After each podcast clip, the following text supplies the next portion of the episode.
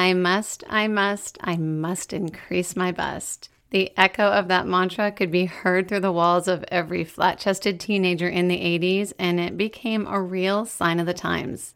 I suspect Judy Blume couldn't fathom that by having her female protagonist, Margaret, repeat this catchphrase over and over while performing a chest pumping exercise that doesn't actually work, by the way, she would start a movement amongst small breasted grade 7 and 8 girls everywhere. And yep, I was one of them, could have been leader of the pack. The bigger the better, the tighter the sweater, the boys depend on us. I'm Jeni B, and this is it actually. This is it, actually. Take a sip and grab a seat, cause this is it. I've had a lifelong love hate relationship with my boobs. Growing up, I don't think I ever gave them a second thought until someone else pointed them out to me, or rather, their lack thereof. As kids, we're mostly on a level playing field. No one really cares that much about how they look or how someone else looks until you start to get older and puberty and genetics start separating us from one another. It's the greatest gift and the biggest travesty. In grade seven, everyone was getting boobs. Well, everyone but me. I saw them on the other girls under tight shirts and in the change room, but girls don't really care. We check each other out because that's what we do, but no one made a big deal about it until they did. I was standing in the hallway waiting to go into French class, and a few boys from the other class were walking alongside our line and they started snapping the girls' bra straps from behind. I heard a few squeals and a bit of a ruckus, but not in enough time to turn away or stop it from happening to me. When the first boy got to me, he pulled up my shirt and thought he'd miscalculated his grab, so he quickly tried again. I mean, he could have just kept trying forever and still came up the same way because there was nothing to grab. I didn't need a bra, so I didn't wear a bra. By his stupid reaction, you would think I had broken every single clothing rule in the book. He covered his mouth and shouted, ah, And then announced to the boys and the rest of the line and anyone else standing within a 20 foot radius that I was, in fact, not wearing a bra. Of course, looking back on this now, I'm like, who gives a shit? I wish I'd had the confidence to say, so what? Or something witty like, hey guys, guess who wears extra small underwear? Okay, that's not actually all that witty, but you get my point. Why on earth did I let that kid in that one single moment define my worth? I couldn't shake it all day, obviously. I went home immediately after school and cried to my mom. She looked at me kind of like, well, okay. I mean, it kind of is what it is, but I also think she saw the desperation on my face. And I was her fifth kid and she was pretty exhausted, so I think she just decided to humor me. She said, okay, let's get you a bra.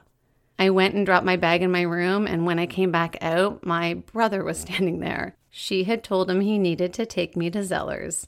I can't decide who this excursion was worse for. As we walked out the door, I heard my mom yell, Just a training bra. Perfect.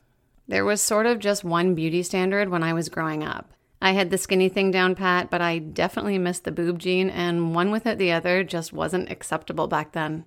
I always felt boyish, and that led to later in life feeling unsexy because boobs were the thing. You certainly didn't see flat chested women gracing the cover of Playboy, and not to say that was a life goal of mine, but we tend to gravitate to being products of our environment, and bronzed beach babes with bodacious breasts were all the rage. I kind of rebelled against the beauty standard a bit. I wasn't hardcore or anything, but I started wearing oversized baggy tees and men's jeans cinched with a belt. I shaved my hair and mixed blue eyeshadow with Vaseline to make a questionably colored lipstick. I think I probably figured if I could divert attention away from my stick style frame, then no one would notice just how stacked up I wasn't. But perspective is everything. Hot tip no one was noticing anything. We were teens, everyone only noticed themselves. It's such a rotten shame that it takes so long for us to realize this. If we only knew that we were all swimming around in the same insecurities, popular or not, big breasted or flat chested, cheerleader or chess player, no one was immune to their own made up scrutiny. I've talked about this before. When I was in my mid 20s, I went on my second backpacking trip through Europe. We met some boys from Mississippi and became really close really fast and switched our travels so we could do some of the same cities at the same time. We all ended up in Nice together. I'd been with my brother a few years before, so I convinced everyone to stay at the same hostel because the most beautiful beach was just a short walk away. On our first full day, we packed our booze, our cheese, our bread, and we headed to the water. It was perfection. About an hour in, I could hear our Mississippi friends chatting to someone. I rolled over and looked up, and there were two women exactly our age leaning down chatting to the boys. They had their full attention. They were wearing teeny tiny bikini bottoms and nothing else. I couldn't take my eyes off one of the women. She had a short, sun kissed pixie cut. Her skin was tan. She was funny and confident, and she was my exact boob twin. I was stunned. There were my boobs on another person. Same size, same nipples, same shape. I nudged my girlfriend and said, Those are my boobs, right? She laughed at me and looked and then turned back with a very serious face and said, Uh, yeah, they are. So let me be clear about something. Sure, it was weird to see my boobs on someone else, but what struck me most fascinating was not who she was, but how she was. Never mind that I was covered up, our postures alone were totally different. I don't consider myself to be overly insecure, but man, she was owning everything that she had. And to top it off, here were boys finding her beautiful and interesting, and it went against everything I had ever thought about myself and about how boys saw me or girls in general. I stared at her through my sunglasses for way longer than is appropriate, but I think I was trying to comprehend or maybe even emulate her state of mind. I wanted to rip my bikini top off right then and there and be free and happy with the body I'd been given. I mean, I didn't, but I wanted to. I have carried that woman around with me for years. I even nicknamed her Pixie. I have obviously seen many more topless women at beaches and in change rooms since her, but she is seared into my brain, not only because of our physical similarities, but because of just the way she was. I knew that if I was going to learn to love my little bees, I needed to somehow muster up even a small version of her swagger. Since then, I've had ups and downs in my relationship with my boobs. Let's just say there's been mountains and molehills. There's been times I've looked in the mirror and thought, yeah, those are perfect for you. And then there's been other times when I've thought, wow, those are just about the smallest things I've ever seen. I've obviously never dated anyone who was more attracted to big breasts, or at least they shelved that desire for the time they were with me. But I've definitely been with people who were very into small breasts, and as much as I hate to admit this, it sure helps the old self esteem factor. And those were the times I was much more comfortable being au naturel. I've stuffed my bra with tissue. I've bought push ups, demis, fulls, and I've owned bras that have pad inserts made of cotton, foam, gel, and silicone. Those are the ones that resemble a raw chicken cutlet, and they're supposed to form to your body as they warm up against your skin. But all they did for me was get kind of sticky and sweaty, and truthfully, sort of heavy. I do remember a time when I was rounding second base with someone, and it was likely that my shirt would be the next thing to hit the floor. And I should have been all, this is fun and awesome, but all I could think about was how I was going to effortlessly maneuver myself out of my bra without big pads falling off of my body. I also realized that it's totally false advertising. And hey, we all do things to make ourselves feel good, and I have no judgment for any of the things that anyone wants to do where that's concerned. But I did imagine being the other person and taking home a 34B and in one fell swoop ending up with a 34 double A, and it just didn't seem right. Also, it was too distracting and too much pressure, so that's when I officially stopped stuffing. The first time I went to New York, my girlfriends and I bar hopped right into the OG Coyote Ugly Bar. All along and beside the bar are clotheslines and walls and racks, pun intended, of bras. All the bras. It's obviously a sight to see, and the idea that women are leaving their bras there is pretty funny. But what struck me was all the different styles and sizes. Like in thousands of bras, I barely saw a repeat. That is amazing. Because let's face it, no two or one or none chests are the same. Those bras are hung there for shock, hilarity, a conversation piece, but to me, it was art. It was really beautiful. When I was 33, I was introduced to a brand new set of boobs. They were still mine, but over the course of nine months, followed by another eight after that, I barely recognized them. Growing a baby inside of me did horrible and wonderful things to my body. My tummy, my ankles, my fingers, and my boobs blew up like balloons. In my case, small celebration balloons. They rounded out to what I thought was the perfect size for me. I looked at them a lot. I was fascinated by their shape and size, and there was about a two or three week period when my stomach wasn't that big, but my boobs had already blossomed, and I had a tiny window into what it would look like if they were my actual non pregnant boobs. It was a glorious time in my life. Then everything changed. Spoiler alert, I had the baby. And did you know that newborns don't instinctively know how to nourish themselves? No one told me I'd have to teach my baby how to eat. I mean, of course, it makes sense. They didn't do that in the womb, but it never occurred to me that this is when all the hard teachings and lessons of motherhood would start. Getting my first baby to latch was, well, difficult. Literally, as I'm saying this, I can feel a weird sensation brewing inside my boobs. It's actually a real thing. It's called phantom letdown, and it's an old familiar tingling feeling women get when they talk about breastfeeding or they hear a baby cry, even though they're no longer doing it. It's super weird. Anyway, it was hard, and you know what else was hard? My boobs. Like, hard as a rock. I woke up the first morning I was back at home and it felt like I had baseballs on my chest. I didn't know what happened. I could barely move my arms and it felt like if someone pricked me with a pin, they would shatter. I can clearly see myself walking from our car to the doctor's office. I was wearing a light gray t shirt and I looked down to see two giant wet spots. I was in so much pain I couldn't even worry about my appearance. I pulled up my shirt to show my doctor, and when she got a look at them, her eyes widened and she said, Okay, we're gonna need to get that milk out of you. I ended up hiring a lactation coach, didn't even know that was a thing. She plastered me with cabbage leaves and she contorted her body around behind me to show both my husband and I how to massage and soften my tissue and how to get my baby to properly latch. That was when boobs took on a whole new meaning for me. I'd never thought about anything more in my entire life. There were tears and laughter and wet spots and humiliation and determination and anger and happiness. Because you know what? Those were some hard working memories. They kept two humans alive for the first 8 and 11 months of their lives. I'm very proud of them for that. And then, as life goes, my breasts completely changed again after I had babies. I dreamt that they would stay that glorious B cup. I'd heard tales of this happening and I figured I'd paid my small boobs due. Yeah, so about that, they can actually also become smaller than where you actually started. It was like the milk drained out, dried up, and took another quarter of my original boobs with it. A very quickly turned to double A, and that was that. It was very apparent that I, someone who is not a big fan of change, was going to have to start accepting it as I got older. In my mid 30s, I went to a med spa to see about getting some small spider veins removed from my legs. In the consultation, I had to pull my pants down to show them to the technician because they were on my upper thigh. She took a quick look, told me about the procedure, and before I even had my pants back up, she slid a pamphlet across the table, face down, like we were in some kind of old timey negotiation. And without so much as a change in facial expression, she told me to consider this.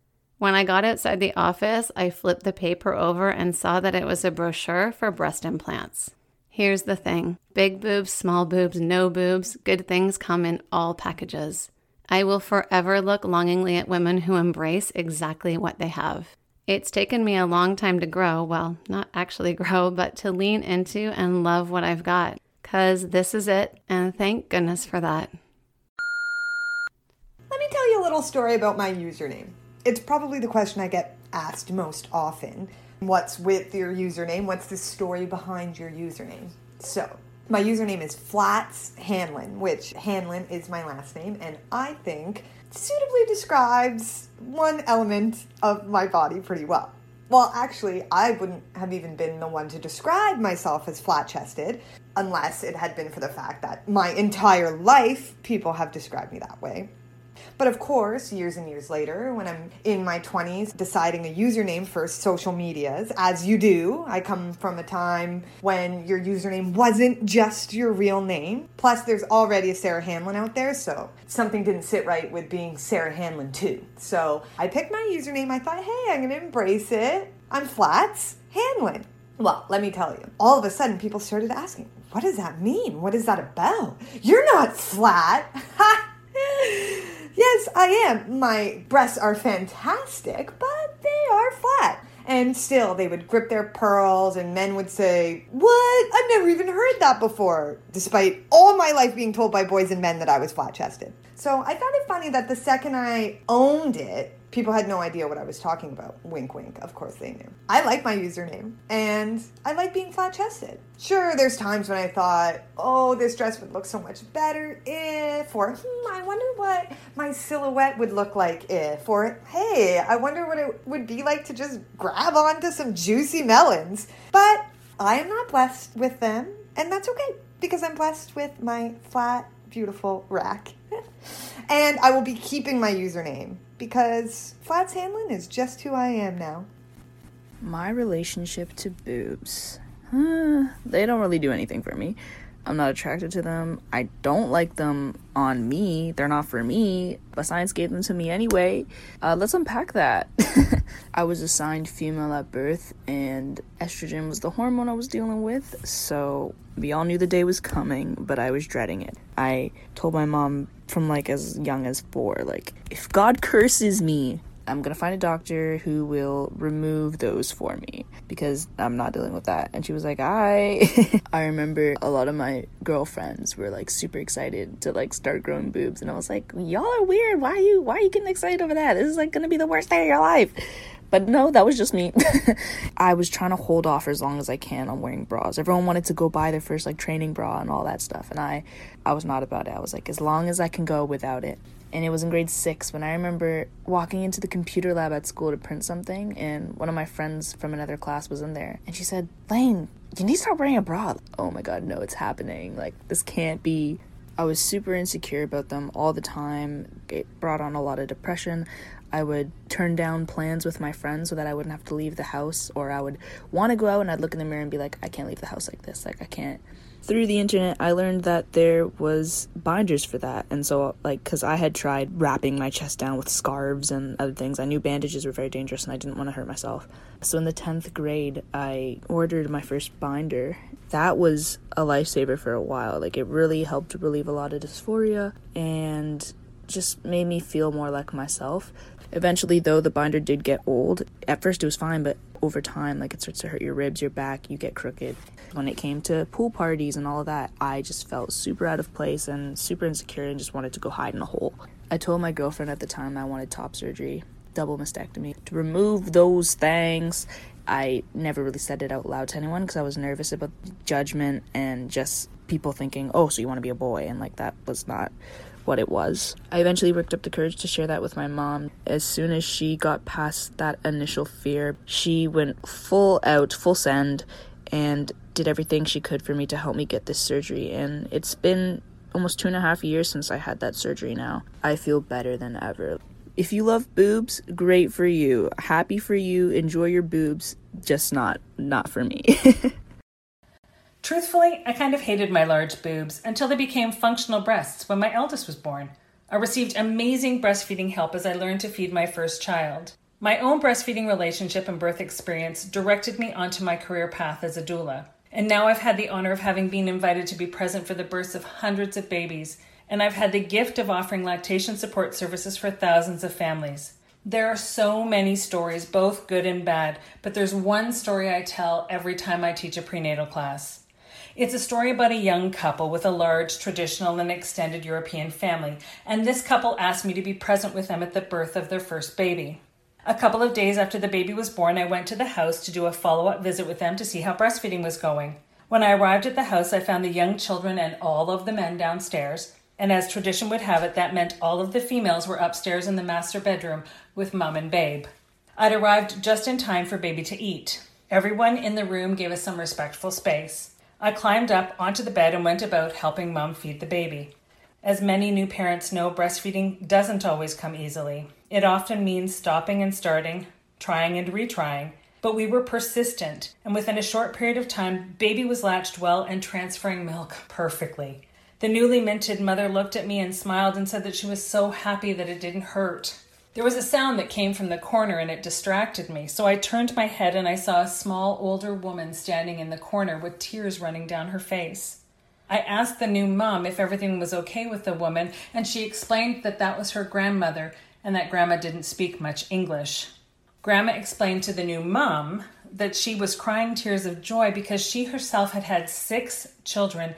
Each time she breastfed her own child, it had hurt. No one had helped her and she'd spent her young adult parenting life being told that it was normal and that it was necessary. Once I was told this story, Grandma came up and wrapped me in the tightest, biggest hug I've ever been given. And I realized that we need to change the message. What is always, always most important is that babies are fed, regardless of whether we breastfeed them, we chest feed them, we bottle feed them, or a combination of all of the above. Receive a lot of respect from me for being the functional tools that they are.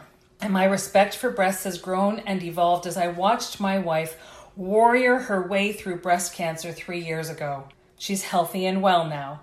So, yes, boobs have evolved into breasts in my life, and I'm overwhelmingly grateful for the life that I have had because of my humble appreciation for them.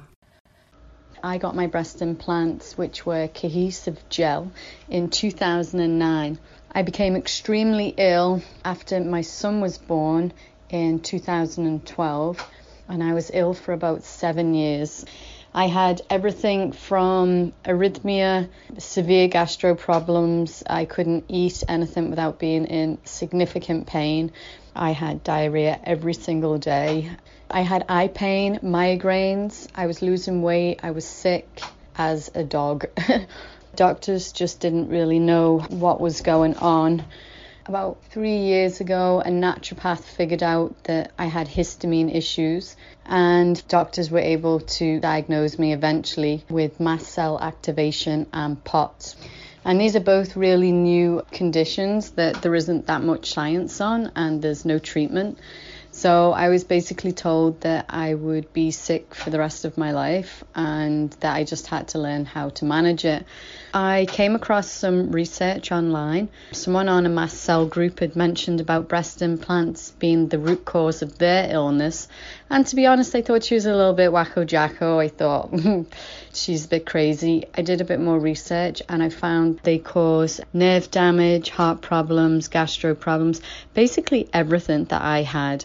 So I took that to my doctor and they did an MRI and the MRI showed that there was a lot of inflammation around my rib cage from my breast implants and she said that she sees about 10 women a day who are all quite ill with strange symptoms and when they remove their implants about 90% of them get better. Some people get sick because the breast implants are leaking. Other people, it's an immune reaction. She said, with you, your pregnancy triggered an immune reaction to your breast implants. So my immune system was on high alert, constantly attacking my breast implants because they were a foreign object. So I removed them a year ago, and I would say my life has changed drastically. I can work again, I can run, I can exercise, I am no longer passing out, walking around. It's just amazing to think that I lost seven years of my life because of wanting bigger breasts. Sounds really silly now. I've learned a lot from this, but I think women are being failed on a grand scale because a lot of plastic surgeons are dismissing the research that's showing that they do damage. Breast implants have a shelf life of five years, so they can sit in a medical cabinet for five years and then they must be disposed of if they haven't been put in someone's body. I think most women have sold their implants as lifetime devices. But, you know, I feel very grateful that I've come out the other side and that I'm well. If you're sick, advocate hard. And if you're about to get implants, then do your own research before you just take what plastic surgeon says is gold. The first time I was diagnosed with cancer, I was home alone with my daughters, Sophie, who was two months old, and Charlotte, who was 18 months old. Charlotte had managed to shove four peas up her nose and I couldn't get them out. And the nurse on the phone told me I needed to come straight in to extract them.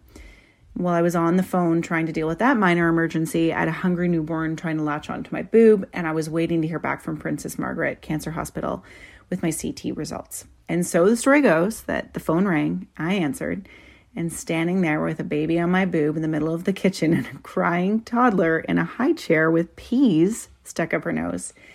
I'm sorry you have cancer. And just like that, my life snapped and I was in a fog.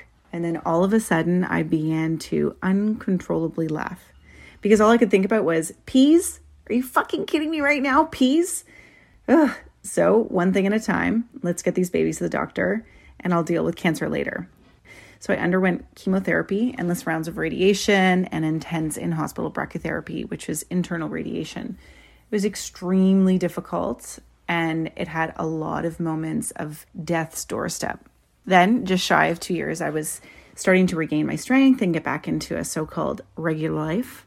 One early morning, Sophie ran straight into my right side as we were playing around. And just 20 minutes later at the park, I was bleeding through my nipple a lot. I mean, it didn't hurt, to be honest. I didn't even notice it. It was a lady at the park who came running over to me to ask if I was okay. And when I looked down, I knew I knew it wasn't good. I mean, who bleeds out of their boobs? Also, when you've been in the cancer seat, everything feels like an emergency. It's hard not to let your mind race. Every ache, pain is the cancer back. Weeks later, I was diagnosed with invasive DCIS breast cancer with a small component testing positive in one of my lymph nodes, so surgery was a must. I was brought right back to the moment of the kitchen with the peas stuck up Charlotte's nose, and Sophie attached my breast that was now bleeding all I could think about was the peas. oh, the peas. I was sent to plastics 45 minutes after I had officially been diagnosed with breast cancer, and I stood naked in front of my close family while doctors touched, examined my body, an experience that I can best describe as a mix between a bad science experiment and how small toddlers treat the broken dolls. Rough, purposeful, cold, I knew a bilateral mastectomy was the only decision for me. The medical team fought to save my healthy breast and encouraged me to consider reconstruction, as they really felt strongly that I would regret my decision to have a flat chest. But to be honest, at the time, what was I going to do with one breast? And the worry? No thanks. I wasn't really prepared for the questions after. I think we all do the best we can in the moment, and then we hope that everyone minds their own business. but people are curious and people have very strong opinions about boobs. Wow. You know who are really curious? Kids. And I have two of them. Here's the thing I believe women are not just their bodies and their breasts and whatever they come with. Power of femininity is within. And reconstruction after cancer is not a free boob job. Let's be clear. And for me, I needed to grieve the loss of my breasts, and I didn't feel right to replace them with something that wasn't mine. Choices are really personal. But isn't that so with everything in life. So I'm comfortable with being uncomfortable. And the girls, they want to know if they're coming back. They want to know why they came off. They want to know if they are going to have to have their boobs cut off. They inspect pictures to see what boobies look like. Who has boobies? Who doesn't have boobies? Are they long ones? Are they short ones? Are they big ones? Are they small ones? Are there mummies that have one boobie or no boobies? They gone. They gone, gone, gone. My boobs, they gone. And so I just take it one day at a time, and I'm okay with the questions, and I'm okay with the judgments, and I'm okay to be seen. And I know that I'm happy, and I'm healthy, and I'm whole, and I am beautifully complete. This is a tip, actually. Most of my life, when talking about boobs, people have said to me, at least they'll never sag. I think that sentiment is supposed to be comforting, but that's weird, right? It kind of comes across as sympathetic, and I definitely don't need sympathy. And it's also not true. A bunch of years ago, Oprah Magazine did an article with a group of beautiful naked women who had all different breast sizes. I was obsessed. Looking at the different ages, different sizes, different nipples, we hadn't really seen that in mainstream media before. I ripped it out and I've been carrying it in my wallet ever since. It's completely faded and it's fallen out a few times, which always gets a funny reaction, but I love it. It's folded up, and the picture of Mary is the one facing out. She was 94 years old, and her boobs were small and completely deflated, like a balloon went out. Her quote reads, My husband would have said, Some picture kid. I'll post it on my stories so you can see Mary for yourself, but the tip here is to just go on and love yourself. Change them, pad them, bind them, get rid of them, make them smaller or bigger, take them off because they're sick, free them. Whatever makes you happy. Just remember, we're all balloons in the end. I loved making this episode, and I am so grateful for today's stories. Lane, Sam, Nikki, Sarah H1, and Sarah H2, you are all beautiful warriors, and I am so incredibly lucky to be in your hemisphere. If you have an idea for an episode or know someone who would be a great guest, let me know. You can send your stories and ideas and just general good words to thisisitactually at gmail.com. And you can also see stuff and follow along on Instagram at thisisitactually. Message me cool stuff, but not dumb or rude stuff, because obviously. Thanks for listening. Now go say something nice to someone. This is it, actually. Take a sip and grab a seat, because this is it.